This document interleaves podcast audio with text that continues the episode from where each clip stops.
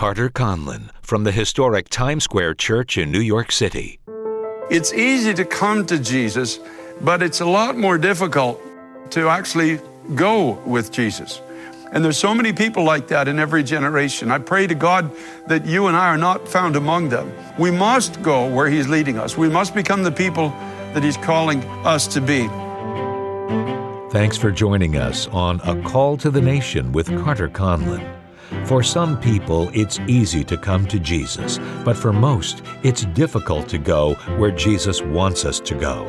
And instead of going and getting, God wants you to go and give.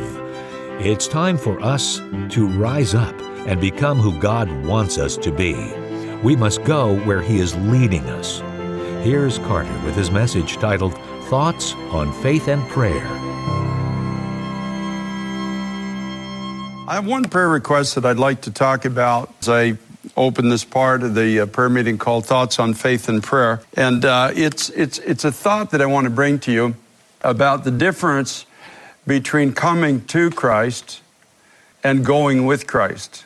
Okay, so we're going to draw that line between the two. There's a lot of people come to Christ, and some of those who come to Christ are willing to go with Christ. If you'll turn with me to the book of John, chapter 6. This is where we're going to go. We're going to read a passage of scripture there together.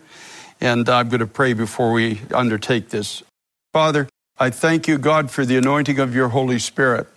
Lord, without your Holy Spirit, uh, we don't understand the Word of God.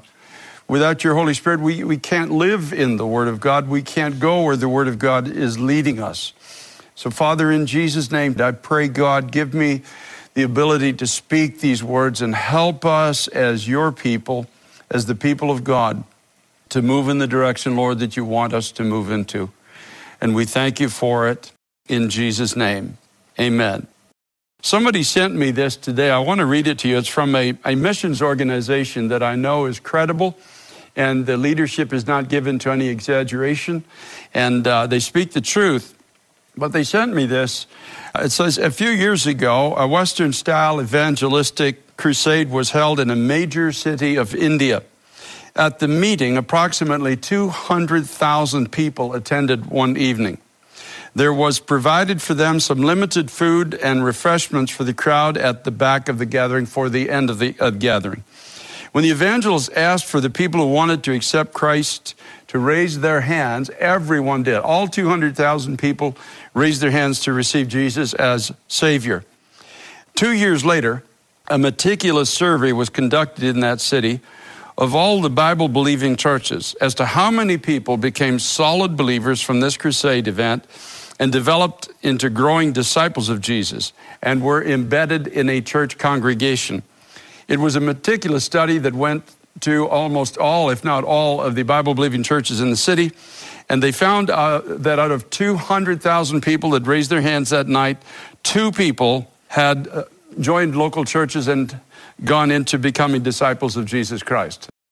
It's easy to come to Jesus, it's more difficult to go where Jesus is leading us to go. And so, quite often in, in the Christian context, we're, we pray for revival, but we think that revival is just God making us feel good in our present place or present condition or present understanding of Christian life or service or scripture. We just want to feel good where we are. That's what we think revival is. Or we want to bring in more people. Somehow we think that's also revival.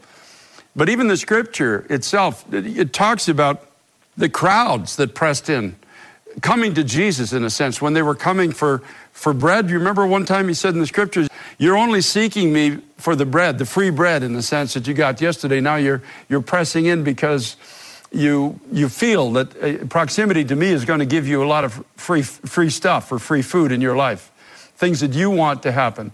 And the crowds, they pressed in from every side to the point where at, at certain times, it was difficult for him to even move, or they'd have to put him out into a boat into the sea, as it were, so he could speak to the people because there was such a multitude coming to Jesus. But you and I know the story that when, when things got tough, when, when, when coming to Jesus meant a little more than just free bread and, and healing and, and wonderful things like that. Thank God when we initially come to Him, He does provide, He does heal. He does give a, a, new heart and a new song, but there is something in the Christian life that we are called to that is beyond that. And you and I we all know the story that when, when, when times got tough, there was only a few left in the vicinity of the Garden of Gethsemane. And ultimately, from the crowds of the thousands, thousands that were thronging him, the, the 10,000 on the hillside one day, at least 10,000 that were fed by the multiplying of the loaves and the fishes, by the time it was all said and done, there was 120 people left in an upper room. Now, I want you to really think about that.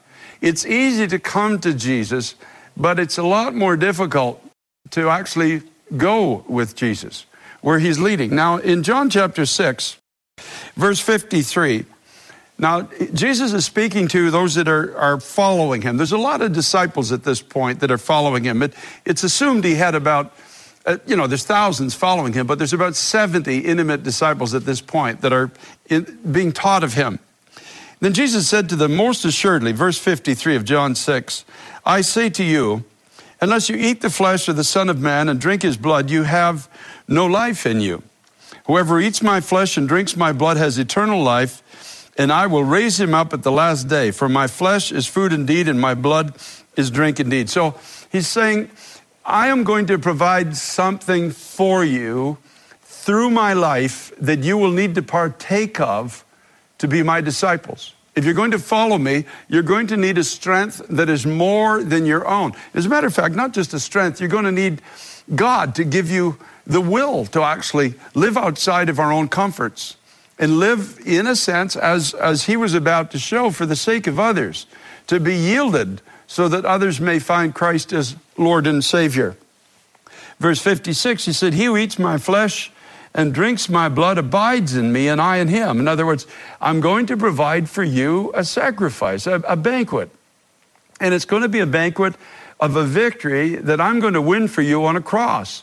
It's, it's something you don't fully understand yet, but one day you will. He said, As the living Father has sent me, and I live because of the Father, so he who feeds on me will live because of me. I, I have a life that's given to me of my Father. He said, and in the same way, after I have prepared this banquet for you, you also will live and be taken out of the confines of your own thinking and your own weakness and brought into something of God. This is the bread, verse 58, which came down from heaven. Not as your fathers ate manna and are dead. He who eats this bread will live forever.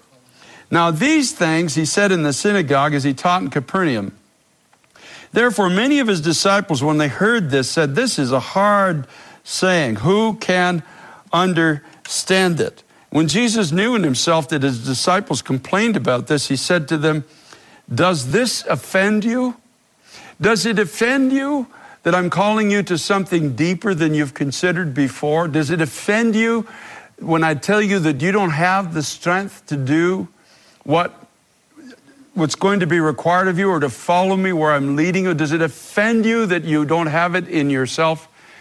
And he said to them in verse 62, What then if you should see the Son of Man ascend where he was before? It is the Spirit who gives life, the flesh profits nothing. The words that I speak to you, they are spirit and they are life. In other words, he said, Will it make a difference to you if you see that by the Spirit of God, I'm going to be raised from the dead. And I'm going to be drawn back into heaven. I came from my Father. I'm going to go back to my Father. And I'm telling you, unless you have the Spirit of God in you, you don't have life. And the words that I give to you, they are life. And they will guide you. They will lead you. They will make you into the person that you could never, ever hope to be in your own strength. They're, they're going to give you the power to go where you can't go in your own strength and to become what you can't become with any amount of human effort. And they're going to even produce in you a new heart and a new mind and a new spirit. Verse 64, he said, But there are some of you who do not believe. There's some, sad to say, even in our generation, who just, they don't believe the Christian life is, is anything more than just what can I get for myself. How much bread can I get? How, how, how much healing can I get? How much freedom can I get? And the, the whole coming to Christ is like the crowd in India. It's for what I can get at the end of the service. It's, it's for what's here and what's available for me. But when there's a call to go deeper, when there's a call to be a disciple, when there's a call to be given for the sake of others or for the kingdom of God, it's so difficult for them to go beyond just coming to Jesus and going beyond to actually following where he is leading us to go. And he said, Therefore, I have said to you that no one can come to me unless it's been granted to him by my Father. You know, if you're going to pray for something, pray for a heart to live for God. Pray for God's heart to be made manifest inside your earthly body. You, you can't even come to God unless the Father gives it to you. You, can't, you and I can't understand who God is unless God opens that to our hearts. We can't even have the desire to actually live for the sake of others unless God plants it in us in the first place. And verse 66, one of the most pathetic verses in all of the Bible, it says, From that time, many of his disciples went back and walked with him no more. They just said, This is too hard. This is not what we signed up for. We, we're, we're following you. We all have our agenda in a sense, and you, you seem to be the one who can fulfill our agenda, and you can give us peace, and you can give us provision, and you can heal us, and we know the things you can do. But now you're talking about taking us somewhere deeper than we've ever gone before. You're talking about making us into a people that, that are, are uh, given, in a sense, for the work of God as, as you will be for us. And we didn't sign up for this. And the, scripture says that they just walked away. Now, I've, I've read commentaries on it. It's assumed that about 58 of the 70 just picked up their pack sacks and they left. You see, they were willing to come to Jesus, but they were not willing to go with Jesus. And there's so many people like that in every generation. I pray to God that you and I are not found among them in this time. We, we must go where He's leading us. We must become the people that He's calling us to be. I find it strange that in all of, of this passage of Scripture, there's no mention of even one person saying, Can you explain this to me, please? Could, could you tell me what it is that you're actually talking about? Can you, uh, they just assumed they knew what he meant. And everybody kind of filtered it through their own experience and maybe their own expectations. And it seemed too outlandish that they had to partake of this sacrifice that the Son of God was going to provide this banquet for them to take them into a place where they couldn't go in their own strength. And they looked at it and they said, This is hard. This is difficult. It, it's hard. You know, I, I've been speaking here, for example, to young people and saying, Listen, we need you. The kingdom of God needs you. There's so many young people listening online that you've, you've got, your, you've got your, your life all planned. You, you thought at least you had it all planned. And then suddenly God's calling you into something that's, that's deeper than anything you ever considered for your life. Instead of going and getting, God's now talking to you about going and giving, becoming a completely different person than the person you thought you were going to be, and following a different path than the one you had outlaid for your feet. And he speaks to you and says, You can't do this in your own strength. You've got to be a partaker of the sacrifice that's going to be made for you, the banquet that's going to be made available through the cross of Jesus Christ. God's Holy Spirit will give you this new heart. God's Holy Spirit will give you this new mind and this new spirit that gives you and I the power to break out of the selfishness of our own desires and the ways we want to live and will bring us into that place where we are willing to be given for the sake of others. That's what we teach at our Bible school. The true Christianity is living for the benefit of others. And nobody wants to go. There's a few people, I suppose, who are compassionate and they do a lot for people. And I, I applaud them. I thank God for that. But essentially speaking, almost nobody wants to go in that direction. 200,000 will raise their hands because there's a free meal of chicken and rice at the end of the service. But two will actually become disciples of Jesus Christ, join a local church, and start reaching out to the lost around them. Now, I pray with all my heart that the statistics are not that varied tonight to the people that I am speaking to. But, young people, you hear me. You are needed in the kingdom of God now. You are needed in the future. This is a very, very difficult season that this world is going to go into. And it's time for you and I to rise up and become everything that God's called us to be. And we will only do it in the strength of our Christ. We will not do it by human effort or by human power or by human reasoning. We will do it by the Spirit of God. Our strength will come from the sacrifice that Christ paid for us on the cross of Calvary. When we are truly born again of the Spirit of God, the Word of God will begin to lead us, and the passion of God will become the passion of my heart and the passion of your heart. It will all become about other people. Your whole life will be lived for the sake of others. like little David in Texas who came to Jesus Christ. I found out just a moment ago he was named after David Wilkerson, by the way. And at eight years old, the same age that Jesus Christ that saved David Wilkerson, he also saved this little boy David in Austin, Texas. And I thank God that the Lord has enabled us to be out online and to be reaching little Davidson, young people like him in this time when we could all be staying home, but yet here we are fighting for you, fighting for your souls, fighting for your families. We're not doing it just because we have a desire to be on a camera somewhere. We're doing it because we've been given a new heart, a new mind, and a new spirit by the Spirit of Almighty God. We're doing it because we've decided to follow Jesus. At some point in our lives, it was not about saving ourselves, it was about you coming to the saving knowledge of Jesus Christ. It's a great, great privilege to live life for the sake of other people. It's a great privilege to, you see, you never retire. You can't possibly retire from that. It's a great privilege to be given for the sake of others who need to know Christ as Savior. And so I'm, I'm challenging you with all my heart to, to, to move away from easy believism. I'm challenging you to move away from being kept in church because there's a meal at the end of the service on Sunday. I'm challenging you to, to move into something that only God can begin to do in your life and begin to live for Him with all of your heart. Go beyond coming to Jesus and start going with Jesus. He has a plan for you. Everyone who's listening to me tonight, He has a plan for your life. He's got a plan for your future. And His plan always involves other people. It always involves being given for the needs and for the sake of others around that will never know they can have an eternity in heaven with God without you being there to be the extended hand of God's goodness to them. And so, this is my prayer. This is what I'm asking God for a spiritual awakening in America. And it starts with you and it starts with me. It starts with one of us at a time realizing, God, we are, we are called to go past the crowd that are just there for what they can get. We're, we're called to go past the people who just live to doctrinally debate everything that they can possibly debate. We're called to move past all of that crowd and to move into a place where the Spirit of God is now leading us. The heart of God has become our heart. The mind of God is, is guiding us.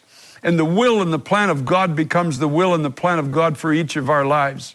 And so, my prayer for you is that you would have a genuine spiritual awakening, that you would be lifted up out of whatever place that you are in that just keeps you always asking questions and never getting an answer. Always focused on weakness and your next need. If you, if, if uh, listen to me, if we just focus on our needs, you're always going to have one to focus on every day.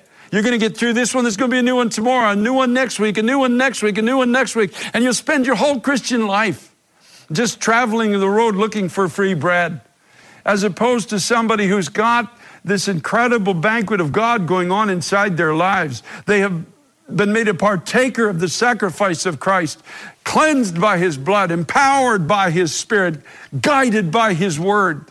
New minds, new hearts, new value systems, moving beyond the selfishness that Christianity can produce in the human heart if it's unchecked, and moving into that which really represents Christ in our generation. So I want to challenge many people it's time to roll up your mat and put it under your arm and start to walk with Jesus. It's time to open your mouth and start sharing Him with other people. If you seek first the kingdom of God and His righteousness, my Bible tells me that all these things will be added to you.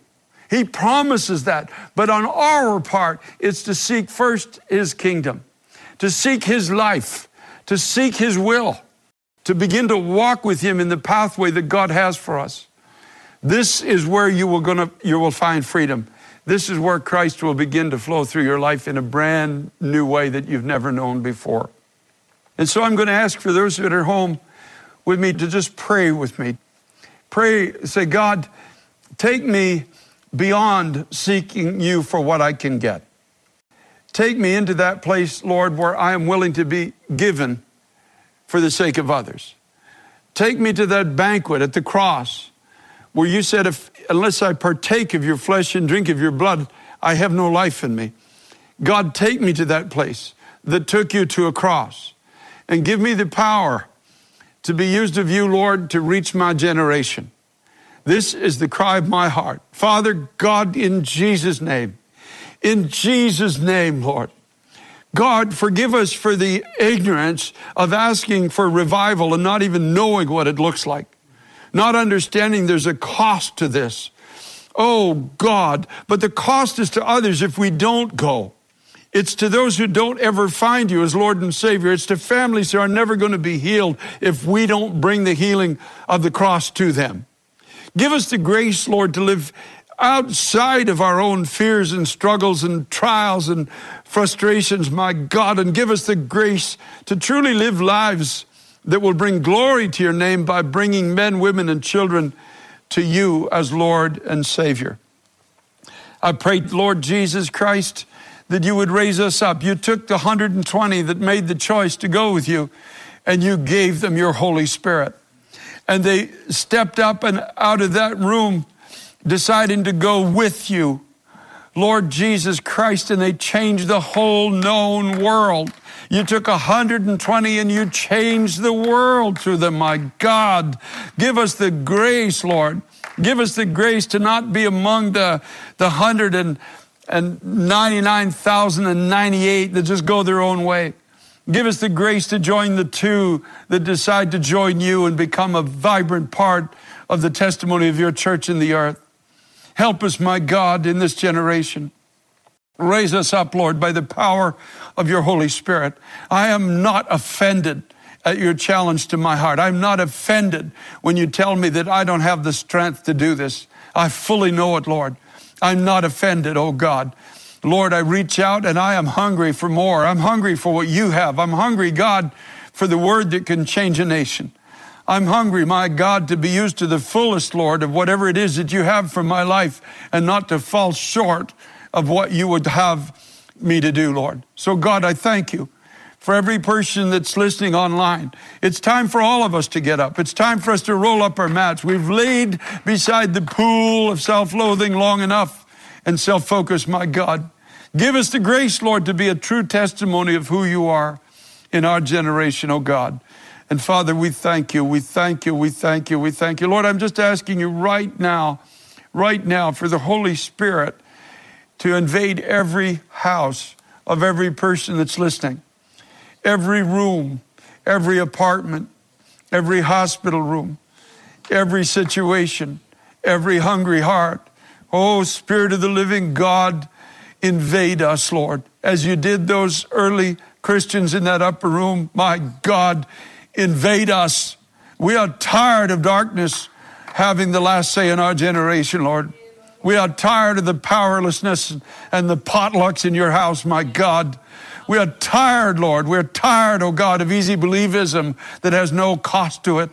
Oh, Jesus Christ, Son of God, Son of God, revive your church, Lord. There's no hope for this world if you don't revive your church.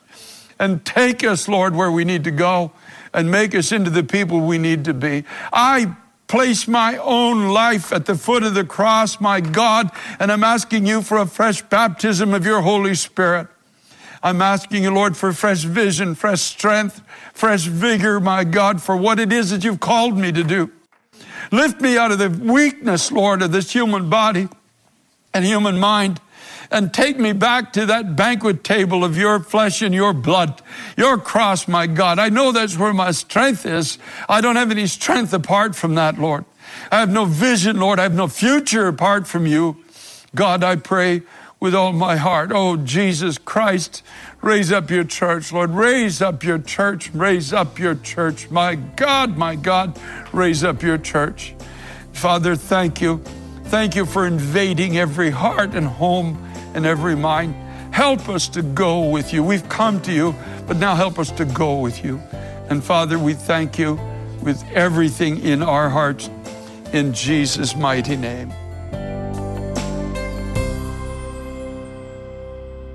Thank you for joining us this week for A Call to the Nation with Carter Conlon from Times Square Church in New York City. For more information, log on to tsc.nyc. That's tsc.nyc.